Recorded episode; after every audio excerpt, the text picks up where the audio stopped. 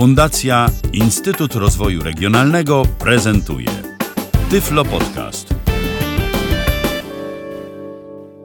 Cześć, nazywam się Anna Matiaszek i witam w kolejnym odcinku Tyflo Podcastu, który kierowany jest do osób niewidomych oraz niedowidzących. Dzisiaj spotykamy się z Magdą Lubaś. Cześć. Która pracuje w Fundacji Instytut Rozwoju Regionalnego. No właśnie, czym się zajmujesz w Fundacji? Y, w Fundacji zajmuję się m.in. projektami międzynarodowymi. Y, również pracuję przy projektach tak zwanych krajowych, y, przy organizacji, organizacji różnego typu konferencji. I jeszcze pod moim mm, dowodzeniem działa nasz sekretariat w Krakowie, czyli wszelkie prace administracyjne, szeroko pojęte, zaopatrzenie biura i tego typu rzeczy. Możesz powiedzieć coś więcej o tych projektach krajowych? Tak krót, w parę, w paru zdaniach, żeby nakreślić, co to, co to są za projekty. Projekty krajowe to tak naprawdę wszystkie bieżące działania fundacji, które y, podejmujemy, mm, które się tworzą zazwyczaj z roku na rok. Tak? Są one, niektóre z nich są cykliczne, y, tak jak na przykład pewnie już Wam znany Kongres Osób z Niepełnosprawnościami, którego trzecią edycję mieliśmy w tym roku. Y, jest to również jeden z naszych projektów. Do innych projektów, przy których pracuję, należy też już znany szerokim gronem konferencja Pełnosprawny Student, której w tym roku mieliśmy dziesiątą edycję. I jeszcze inne różne mniejsze wydarzenia, które jak gdyby na bieżąco organizujemy w zależności od potrzeb. Ale zajmujesz się również organizacją Samorządu Równych Szans, który w tym roku ma swoją kolejną edycję. I co to jest, na czym to polega? Samorząd Równych Szans jest, no, jest to konkurs, który odbywa się od 2009 roku, mm, czyli w roku 2017 y, mieliśmy jego już dziewiątą edycję. Jest to konkurs dla jednostek samorządu terytorialnego. Y, jego celem jest jak gdyby promowanie działań, projektów y, na rzecz osób niepełnosprawnych. Jest to okazja dla tych samorządów, żeby zaprezentować swoje działania dla tych osób, dla grona, dla tego środowiska, Mm, w pewien sposób też się pochwalić, tak, co robią, w jaki sposób robią, jak to przeprowadzają. Jest to już, jak wspomniałam, dziewiąta edycja, więc konkurs ma już swoją, można powiedzieć, długą tradycję i też mamy w nim swoich y, stałych współpracowników, y, samorządy, które bardzo często biorą w nim udział, które już były wielokrotnie nagradzane i cieszy się on dużą popularnością, myślę nadal ponieważ rocznie otrzymujemy już telefony na początku roku, tak, z pytaniami, czy konkurs się odbędzie w tym roku, kiedy zostanie ogłoszony, więc, więc jak gdyby jest już w pewien sposób marką samą w sobie. Y, jest to konkurs, który jest całkowicie bezpłatny dla samorządów, y, którym może wziąć udział każdy samorząd. Myślę, że też warto dodać to, że samorządy, jeśli chodzi o swoją wielkość, nie konkurują ze sobą, tak? Czyli mamy rozróżnienie po prostu na y, grupy samorządów. Są to trzy grupy na najlepszą gminę, najlepszy powiat grodzki oraz najlepszy powiat ziemski lub województwo. Także jest to też dobre pod tym względem, że małe samorządy nie muszą się obawiać, że konkurują z tymi największymi, no bo ponieważ wiemy, że nie byłoby to wymierne. Także grupami zgodnie z wielkością swoją konkurują ze sobą. I powiedz mi Magda, czy wszystkie samorządy z Polski mają możliwość zgłaszania się, czy może limit jest ograniczony albo działania bardziej zawężone? Nie ma żadnego limitu, jeśli chodzi o to, kto może się zgłosić, jaki samorząd. Y, wszyscy tak naprawdę, którzy chcą, którzy są chętni wziąć udział w konkursie, mogą się zgłosić. Y, mogą to robić rokrocznie, tak naprawdę. Nie, nie mamy ograniczenia, jeśli chodzi o to, że w danym roku może się zgłosić ten samorząd, a w przyszłym już nie może. To jest otwarta sprawa. Wszystkich chętnych zawsze zapraszamy. A samorządy w takim razie muszą zgłaszać się same, czy jest to kwestia na przykład czyjegoś polecenia? Że ten samorząd działa dobrze, to będzie taką nobilitacją dla niego, że go zgłosimy? Mm, tak naprawdę to zależy od samorządu, natomiast jak najbardziej y, spotykamy się też z takim działaniem, o którym wspomniałaś, czyli że samorząd w jakiś sposób jest nobilitowany do tego, żeby się zgłosić. Warto dodać również to, że samorządy mogą zgłaszać się same, ale może je również zgłosić ktoś inny. To znaczy, y, na przykład powiedzmy mamy mm, jakąś organizację pozarządową, która bardzo dobrze współpracuje z danym samorządem i przygotowali, czy działają razem na rzecz osób niepełnosprawnych. I ta organizacja stwierdza, że to jest bardzo dobre działanie, pochwalimy samorząd, pochwalimy się tym, że coś takiego z samorządem organizujemy. I ta organizacja może zgłosić ten samorząd do konkursu. Czyli samorząd może zgłosić się sam, yy, natomiast może też zgłosić go ktoś inny. Tak? A można na przykład zgłaszać kilkukrotnie? Yy, zasada jest taka, że do danej edycji konkursu z danego samorządu może zostać zgłoszony tylko jeden projekt. Natomiast... Czyli te projekty nie mogą się powtarzać gdzieś na przestrzeni na przykład lat. Przyjmijmy, te same projekty były zgłoszone do, albo podobne projekty, były zgłoszone na przykład do edycji ósmej, potem do dziewiątej. Warunek jest taki, że projekt, który został już nagrodzony w jakiejkolwiek edycji konkursu, nie może zostać po raz kolejny zgłoszony. Natomiast jeżeli nie został nagrodzony, nic nie stoi na przeszkodzie, żeby po raz kolejny go zgłosić. To wszystko zależy tak naprawdę od danego roku, ponieważ każda edycja jest inna.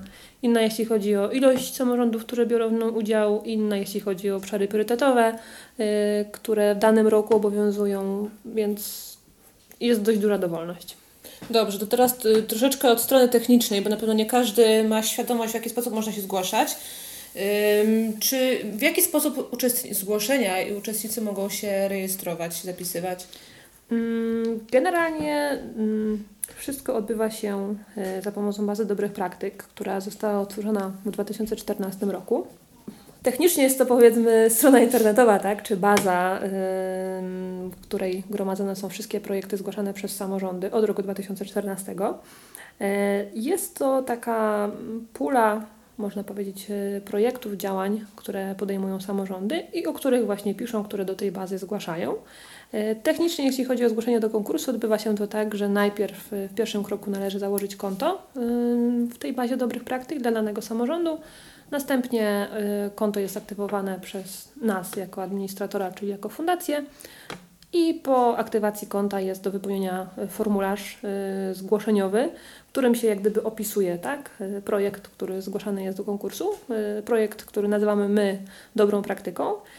Ten formularz jest zło- złożony zarówno z takich otwartych pól, które można wypełnić jak gdyby opisując działania, mm, jak również z pytań bardziej zamkniętych, które dotyczą ilości osób, jakie obejmuje dany projekt, e, działania, jeśli chodzi o zakres czasowy i tego typu rzeczy, tak? Więc e, nie jest to nic skomplikowanego. Ten formularz nie jest też bardzo długi, także zgłoszenie e, projektu nie zabiera jakoś bardzo dużo czasu.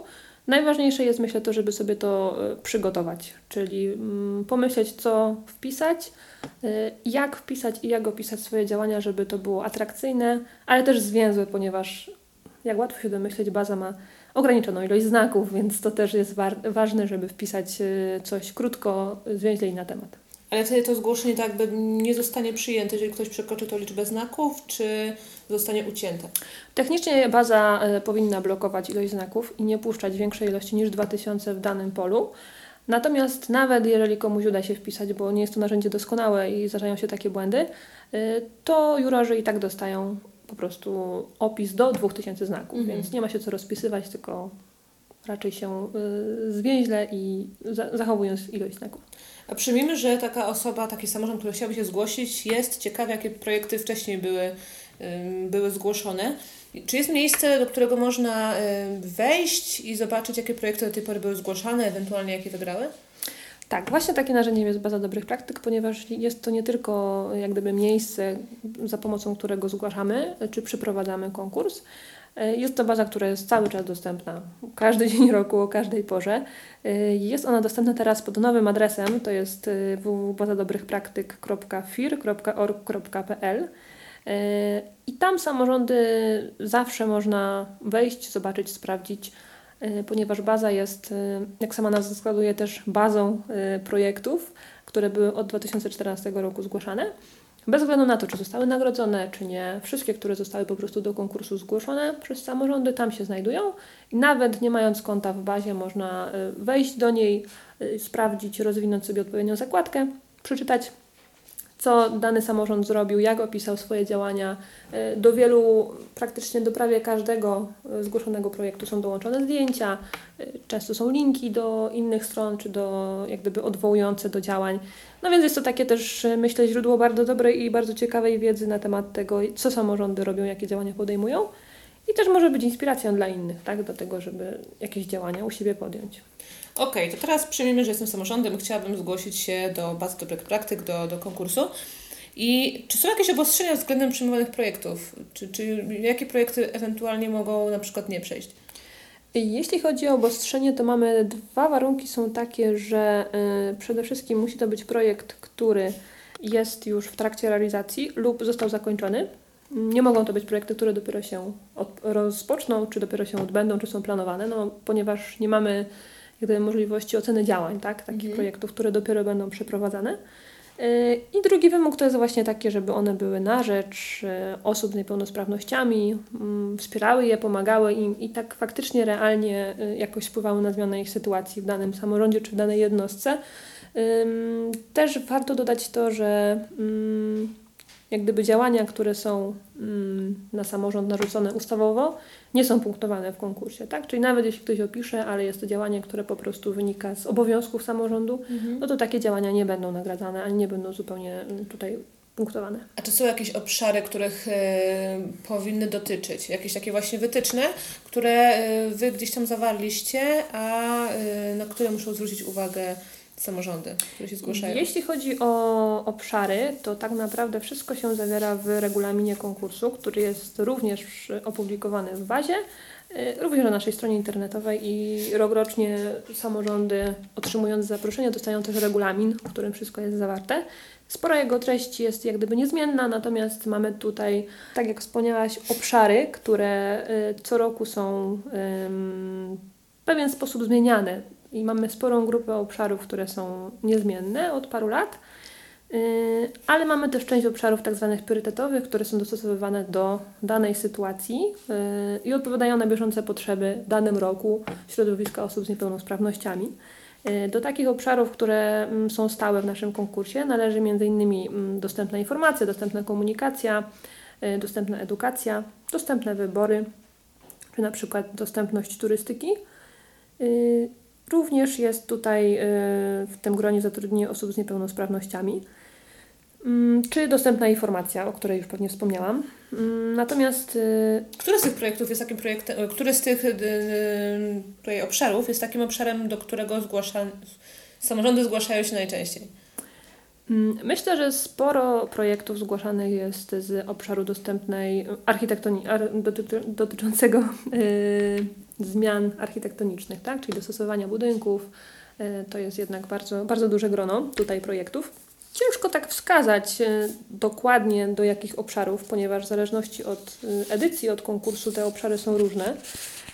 Natomiast dużą popularnością cieszą się też działania dotyczące jakiegoś wsparcia takiego ym, asystenckiego, tak, czy od, ym, tworzenia jakichś punktów takich informacyjnych, czy właśnie punktów dających taką realną, bieżącą pomoc y, dla osób z niepełnosprawnościami. Również myślę, dużym, dużą popularnością y, stale cieszy się temat dostosowania transportu na przykład jeśli chodzi o miasta, tak, odpowiedni tabor z dostępem takim już typowo technicznym dla osób poruszających się na przykład na wózkach.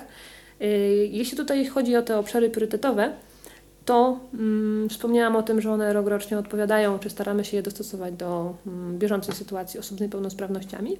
I właśnie w ostatniej edycji, czyli w roku 2017, naszej dziewiątej edycji konkursu, mm, miało to swój, y, swoje odbicie w tym, że do obszarów e, priorytetowych włączyliśmy mm, działania na rzecz niezależnego życia, mm, w tym usług społecznych i deinstytucjonalizacji. E, Było to związane z tematem przewodnim trzeciego Kongresu Osób z Niepełnosprawnościami, który odbył się w Warszawie w październiku. E, Również do tych obszarów w tym ostatnim, ostatniej edycji konkursu włączyliśmy działania na rzecz opiekunów i osób z niepełnosprawnościami.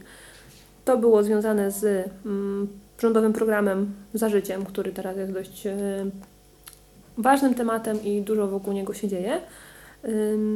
Również e, już na koniec takim tematem były e, również działania na rzecz kobiet z niepełnosprawnościami, ze względu na temat, który był obecny na ubiegłorocznym drugim kongresie. Więc tutaj jak gdyby staramy się też co roku jakoś nawiązać do tego, żeby te obszary priorytetowe były związane z, mm, z daną sytuacją, danym rokiem. Dużo jest tych obszarów i tak zastanawiam się, czy macie, jak często macie kontakt z przedstawicielami tych samorządów, czy pojawiają się jakieś ym, pytania z ich strony na temat tego, jak się mogą zgłaszać, co, co mogą tak naprawdę jako samorząd. Generalnie jest tak, że rokrocznie są stała grupa pytań dotyczących po pierwsze tego, jak się logować w bazie, takich bardzo technicznych e, rzeczy, również przy wypełnianiu mm, tego formularza zgłoszeniowego, czy później formularza już podczas opisywania dobrej praktyki dużo udzielamy takich porad typowo technicznych, co jak pisać, gdzie zaznaczyć, żeby było w porządku. Stałe pytania też dotyczą tego, y, czy można zgłosić więcej niż jeden projekt, tak? W jaki sposób to zrobić, czy na przykład w jaki sposób opisać działania, które nie są stricte projektem, mhm. tylko na przykład jest to powiedzmy cała, y, cały kompleks, tak? czy cały program y, wsparcia osób niepełnosprawnych w danym mieście, co często się dzieje w przypadku takich większych jednostek. Y, natomiast myślę, że dla samorządów, które jak gdyby po raz pierwszy, czy po raz drugi dopiero startują, lub dla osób, które robią to po raz pierwszy, tak mamy też taką sytuację, że e, wiadomo, że nie, nie co roku zgłasza ta sama osoba dany mhm. samorząd. Mhm. Może to się wydawać trochę trudne, bo to nie jest może takie jakieś bardzo intuicyjne. Natomiast e, jak się tą materię e, spokojnie pozna i sobie tutaj też z naszą pomocą w jakiś sposób przyswoi, to jest to wszystko naprawdę mm, klarowne i jasne i stosunkowo proste, ponieważ wszystko odbywa się za pomocą tej bazy, więc myślę, że y, nie jest to jakieś bardzo skomplikowane, żeby się zgłosić do konkursu. Mm, pytałeś jeszcze o te obszary. Y, jeśli chodzi o, o nie, to um, oczywiście projekty są oceniane w tym kontekście. Natomiast to też nie jest tak, że trzeba być, nie wiem, w, koniecznie projekt musi odpowiadać trzem obszarom, albo mhm. pięciu, albo jednemu, tak? Y, samorząd wybiera, które obszary zaznacza, ponieważ czasem lepiej jest, żeby działanie było sprecyzowane na coś jednego, niż żeby było bardzo szerokie, a z utratą jakości, tak?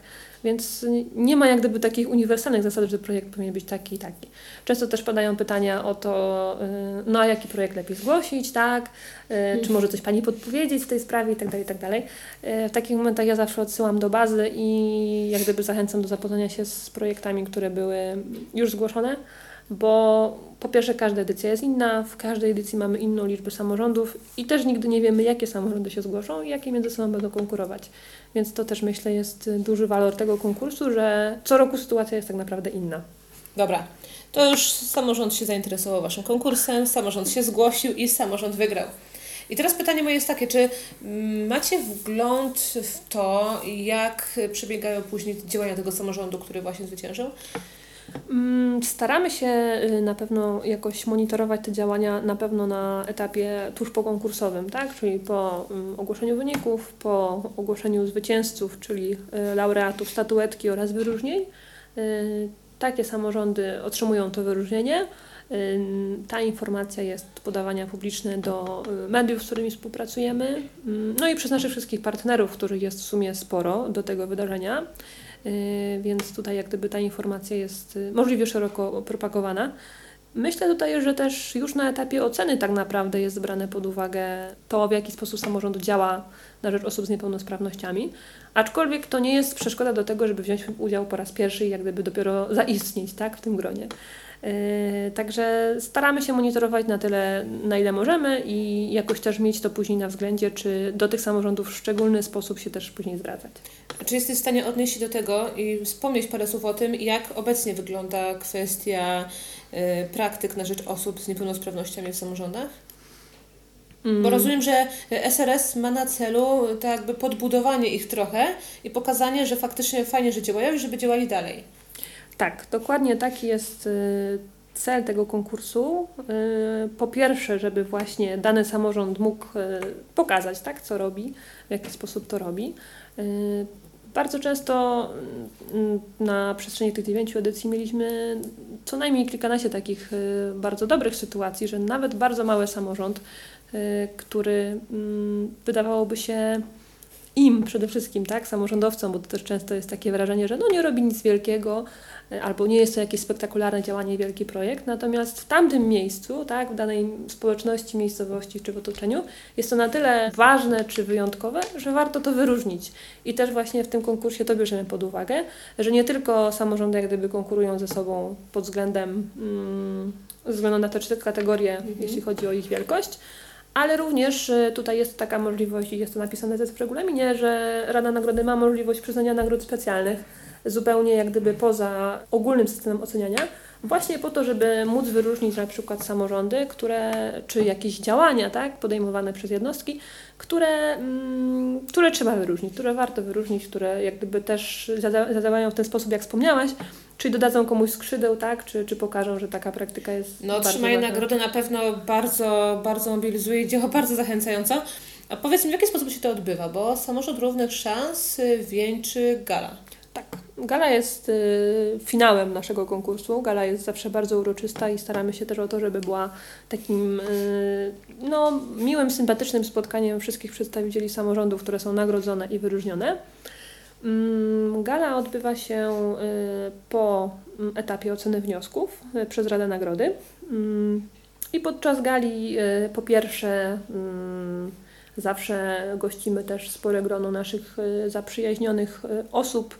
Są to zarówno politycy działający na rzecz osób z niepełnosprawnościami, są to przedstawiciele naszych partnerów, zarówno z Małopolski, jak i z całej Polski. Y, I również zapraszamy też do współpracy ym, naszych partnerów tutaj krakowskich. Mm, Gala jest zawsze takim momentem, y, w którym samorządy też mogą siebie między innymi poznać się, się i między sobą, ponieważ zawsze staramy się też pokrótce chociaż przedstawić projekty, które są wyróżnione czy nagrodzone. I właśnie jest przede wszystkim momentem kulminacyjnym jest uroczyste wręczenie statuetki lub wyróżnienia dla przedstawicieli danego samorządu. y, Zazwyczaj powiedziałabym nawet, że zawsze y, gościmy przedstawicieli y, PFRON-u, gościmy również y, przedstawicieli ministerstw. Ym, Także jest to również obecna jest osoba z Biura Rzecznika Praw Obywatelskich, więc jest to taka, myślę, że duża uroczystość z naprawdę mm, takim bardzo pozytywnym wydźwiękiem, która daje samorządom też taką, taką no- nobilitację do tego, że mogą tam być, ale też wzajemnie usłyszeć o sobie, no i można powiedzieć w pewien sposób się wyróżnić czy zaistnieć, tak, że zwłaszcza dla tych najmniejszych jednostek.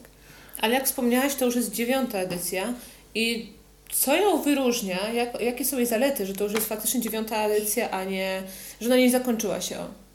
Myślę, że cały czas jest tutaj widoczna potrzeba, żeby ten konkurs dalej, dalej był podejmowany i organizowany. E, Tak jak też wspomniałam na początku, e, są samorządy, które biorą w nim udział od dłuższego czasu i które e, mm, regularnie dopytują, tak, czy będzie kolejna edycja. Może to wynikać też z faktu, że sporo dobrych działań się dzieje i warto po prostu o tym mówić, tak? I też samorządy, mam nadzieję, coraz bardziej zdają sobie z tego sprawę, że warto się tym, można powiedzieć, chwalić, czy warto te działania pokazywać. E, Tym bardziej, że mm, teraz e, w zestawieniu z innymi mm, jak gdyby tematami związanymi z osobami z niepełnosprawnościami, e, czy podejmowanym podczas kongresu nowym systemem wsparcia, czy innymi działaniami, coraz więcej, coraz głośniej się mówi, więc myślę, że tutaj to też, też ma dobre znaczenie i, to jest ważne, tak, żeby, żeby w ten sposób mówić.